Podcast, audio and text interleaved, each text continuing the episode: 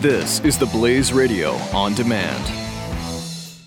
Individuals and businesses with tax problems, listen carefully. If you owe over $10,000 in back taxes or have unfiled tax returns, we can help you take back control. The IRS is the largest and most aggressive collection agency in the world, and they can seize your bank account, garnish your paycheck, close your business, and file criminal charges. Take control of your tax problems now by calling the experts at Tax Mediation Services at 800 600 1645. That's 800 600 1645. 800 600 1645. The Buck Sexton Show. All right, team, welcome back to the Freedom Hut. Uh, we are very pleased to be joined by our friend Andy McCarthy. He's a former federal prosecutor. Currently, he is uh, uh, with National Review. Andy, thank you so much for calling in.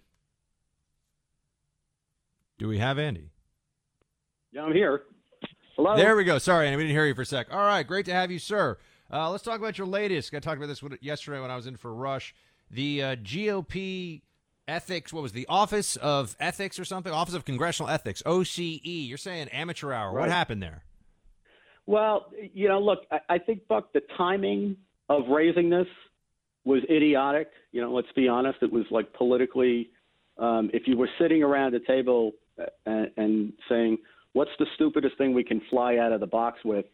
Uh, in a in a moment when we finally, after 10 years, have control of both houses of Congress and the White House, and we have in front of us an ambitious agenda, an urgent need to deal with Obamacare.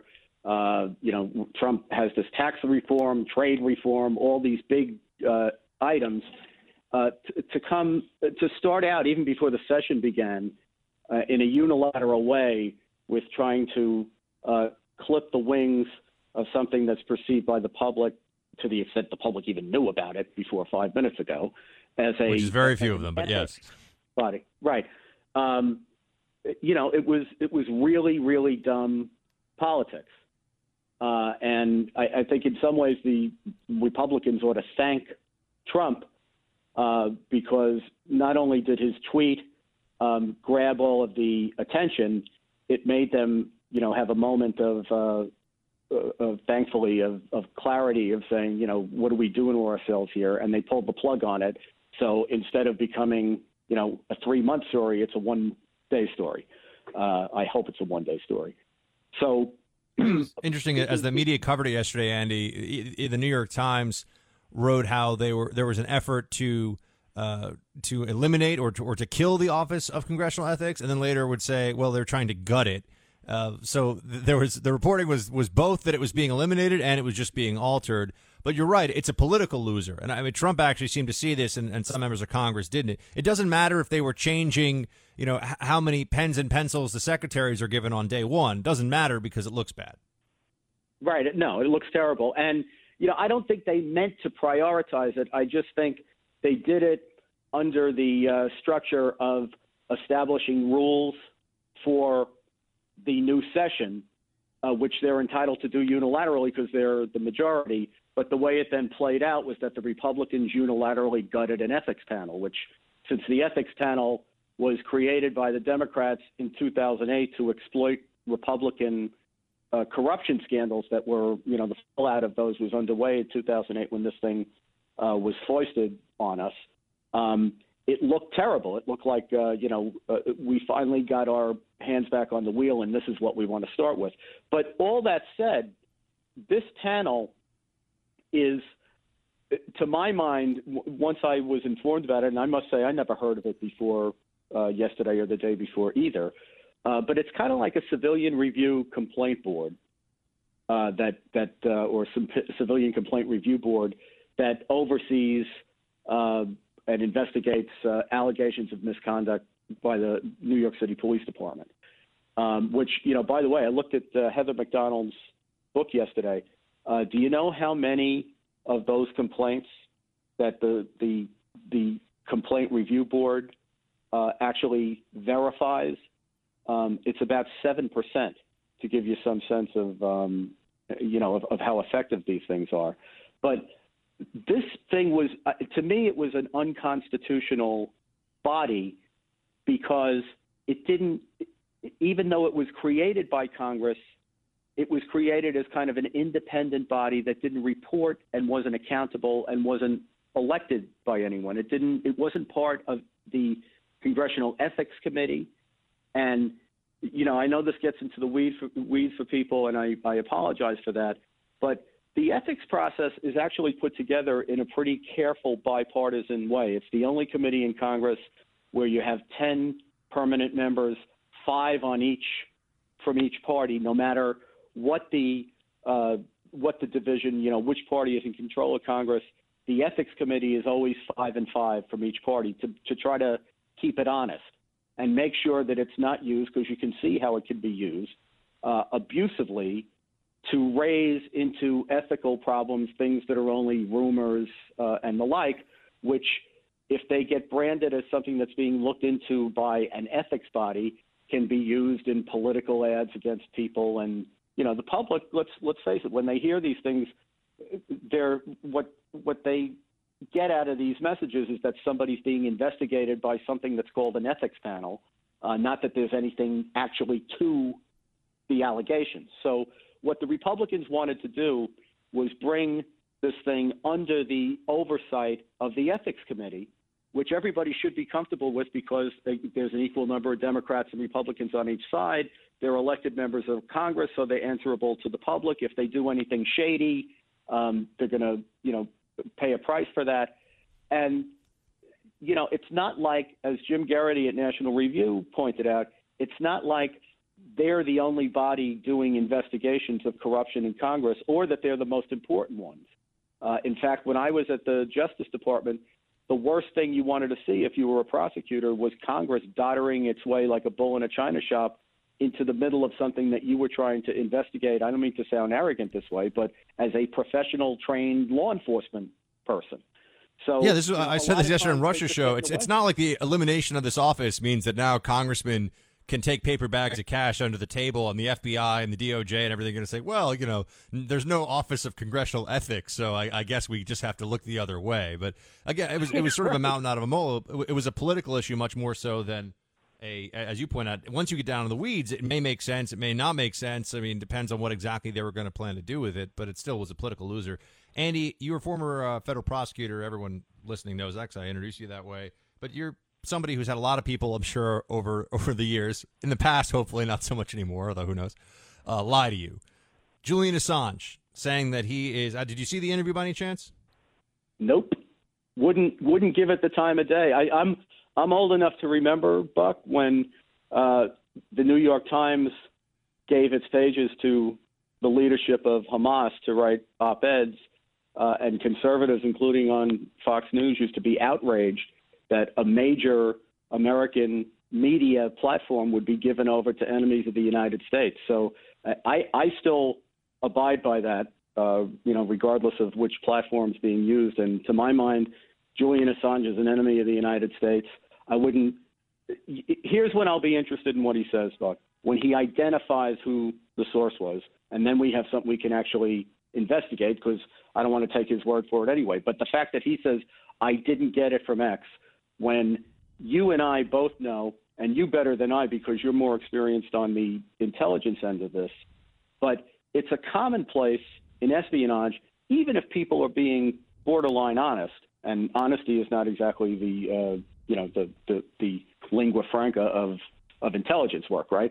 But no, it is not. You operate all the uh, you operate all the time with cutouts, and plausible deniability is a big concept. In fact, the reason that we have what we call covert operations is so that we can deny what we did if we ever get called on it. That's you know part of the part of the deal.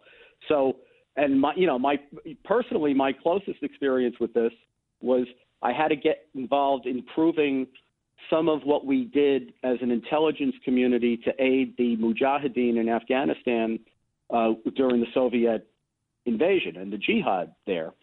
And it was hard for me as a member of the Justice Department, even under court orders, to get cooperation from the intelligence community on that, even though books had been written on the subject by then, because they had given their word to their intermediary. We can now identify them as the Pakistani intelligence service, but I had trouble doing that at the time.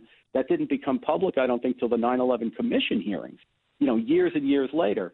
But the whole point of that was that for 10 years, everybody on the planet knew that the United States had basically armed and funded and, and trained a lot of the Afghan mujahideen against the Russians. And we, we basically, as an intelligence community, even though everybody knew that, denied it until it was finally, uh, you know, public, uh, public record. Not public record in the media, public record in, you know, in an official capacity in, in hearings. Yeah, I mean, we're, we're still declassifying that, things from from uh, from Vietnam and, and I think even World War II in some cases. So, yeah, but the, but if you're going to be effective in espionage, one of the things that you have to learn to do, and this is this is hard for people to grasp, but it's important in terms of protecting the country, is you have to look people in the eye, including your enemies, and lie to them. That's what you do. So, you know, Julian Assange looked me in the eye last night, if I had been watching, uh, which I wasn't. Uh, but he looked America in the eye, as I understand it, and said the Russians didn't do it. You know, whoopee. Yeah, uh, I, am I'm, I'm surprised at how, how many people have, have trusted me on, on other issues of, of intelligence who on this one think that somehow I'm missing it. I'm like, you really, Julian? I mean, the the WikiLeaks release of uh, Chelsea Manning, uh, the Chelsea Manning uh, purloined documents, that wasn't whistleblowing. That was just uh, airing a lot of confidential U.S. government material to hurt the United States. That wasn't. People seem to have forgotten that that there was no whistleblowing. There was nothing. That there was no right. whistle that was being blown. No, and hooking up Snowden with the Russians, um, you know, that was enemy activity. Uh, the damage that Snowden did in terms of what he took and leaked. I know, you know, there's a segment of our population, for whatever reason, uh, wants to depict him as a heroic figure. And uh, yeah, I'm grateful that uh, uh, Edward J. Epstein actually dismantled that uh, in an op ed in the Wall Street Journal this week. But Snowden is an enemy of the United States. Assange is an enemy of the United States. Um, when they speak, you have to assume it's propaganda because they don't have America's best interest at heart. And I think it's a really bad thing for people who support the incoming president, who I, you know, I wasn't a, a Trump supporter during the primaries, but I certainly tried to help his campaign from the sidelines, and I did vote for him. So, uh, you know, I'm, I'm saying this as somebody who uh, supported Trump ultimately in the election. Um, we don't want to lose sight of the fact that people are enemy of the enemies of the United States just because they are fleetingly saying something that may be helpful and expedient for us in the moment, um, because they still are who they are. It's kind of, you know, I tear my hair out when we're in the middle of some policy debate and some conservative says, you know, Alan Dershowitz agrees with us, or, you know, Jonathan Turley agrees with us. Um, yeah, I'm always glad for as much agreement as I can as I can muster and as I can get on my side. But at the same time, I have a I have a big problem with the idea that somebody who I think is wrong on policy probably 80 or 90 percent of the time, suddenly, you know, once in a blue moon, agrees with me on something, and I'm supposed to go up in a balloon about that. You know, I just I, I feel the same way uh, about the enemy. You know, the, uh, occasionally uh, they're going to say things that are helpful to one side or the other of a policy debate, but I don't think that we ought to ever factor that in without reminding ourselves constantly and upfront that the information has to be discounted because they're enemies of the United States. Andy McCarthy is a best-selling author and contributing editor at National Review. Uh, Andy, great to have you as always. Please come back soon. Thanks so much, Buck.